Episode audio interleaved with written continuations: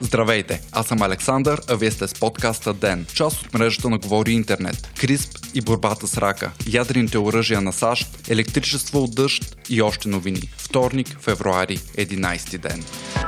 В национален ефир депутатът от Обединени патриоти Валери Симеонов обвини водещия на сутрешния блок на BTV Антон Хекимян и директора на новини, актуални предавания и спорт Венелин Петков в корупция. Симеонов аргументира думите си с това, че медията не е допуснала в ефир сигнала на Цветомир Найденов срещу Васил Бошков от 15 декември миналата година. В продължение на разговора за корупцията в България и света, коалиционният партньор на ГЕРБ обвини Хекимян Петков в укриване на данни за престъпление и дори подчерта, че би пратил прокуратурата при тях, за да ги привика. На въпрос от страна на водещата дали има доказателства за думите си и дали е направил проверка по случая, Симеонов отговори отрицателно. От своя страна, BTV излезе с официална позиция по случая, в която определи думите на Симеонов като безпочвени твърдения. Медията застана твърдо зад своите служители, като припомни, че не може да служи като платформа за едностранни твърдения и изявления и допълни, че ролята на журналистиката е да разкрива истината след проверка и разследване на информация. По-късно имаше отговори от самия директор на новини, актуални предавания и спорт, Венелин Петков, който съобщи, че ще съди Симеонов за неговото изказване.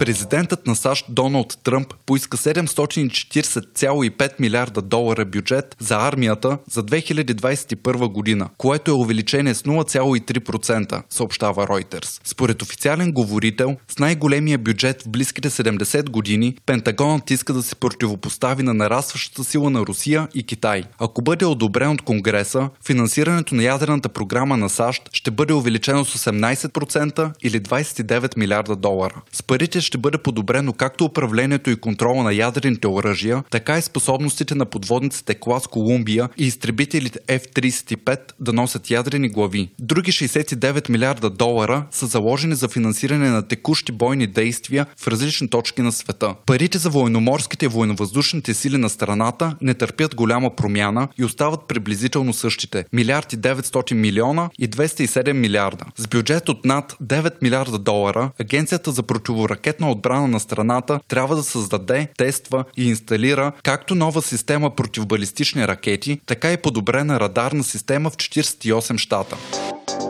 Броят на пингвините в някои колонии в Антарктида е спаднал драстично, съобщава CNN. Някои от тях са спаднали с цели 75%. Причините са до голяма степен климатичните промени. Във всяка колония, изследвана на остров Слон, важно местообитание на пингвини, намиращо се североизточно на Антарктическия полуостров, е имало спад в броя на животните в последните 50 години. При последното проучване през 1971 година във всички колонии на остров Слон имаше 122 550 двойки пингвини, но скорошното броене разкри едва 52 786 двойки, спад от близо 60%. Според учените, основният проблем е глобалното затопляне. Основната храна на пингвините е крил, който пък зависи от ледовете. Всяко изменение на температурата прави ледовете нестабилни и съответно намаля хранителните запаси и местообитанията на пингвините. На 6 февруари беше отчетен температурен рекорд в Антарктика – 18,3 градуса.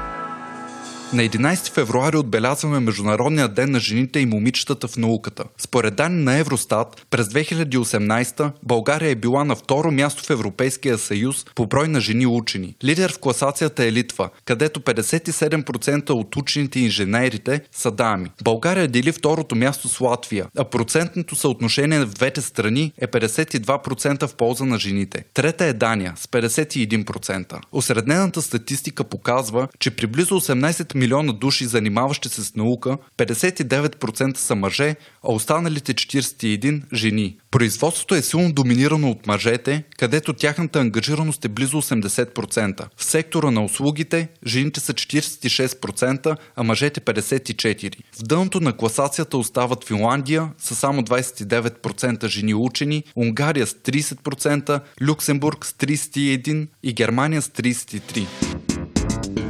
Според клинично изследване, проведено върху трима раково болни пациенти, техниката за генно модифициране CRISP е безопасна за прилагане върху хора. Публикация в списание Nature разказва за учените Едвард Штадмауер и Карл Джун от университета в Пенсилвания в САЩ, които са успели да препрограмират белите кръвни телца на участниците, така че да откриват протеините, произведени от някои ракови клетки и да атакуват самите тумори. Въпреки, че 9 месеца по-късно терапията не е дала значителни странични ефекти, заболяването е продължило да прогресира. Имунотерапията се счита за едно от най-потенциалните оръжия за борба срещу рака. За съжаление, непълното познаване на човешкия геном забавя нейното развитие. Учените се опитват да променят таргетирано само определена част от даден ген, но често не се знае как редакцията би повлияла на други системи и тъкани в човешкото тяло.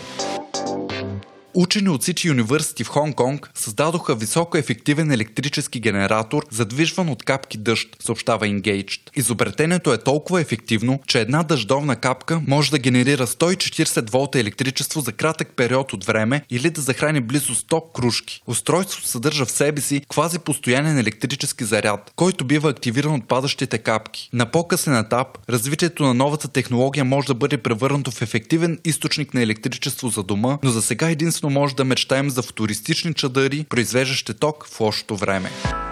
Вие слушахте подкаста Ден. Ден е част от мрежата на Говори Интернет. Водещ Александър Николов. Главен редактор Димитър Панайотов. Аудиомонтаж Антон Велев. Ако искате да не изпускате епизод на Ден, не забравяйте да се абонирате в Spotify, Google Podcast или да не оцените в Apple iTunes.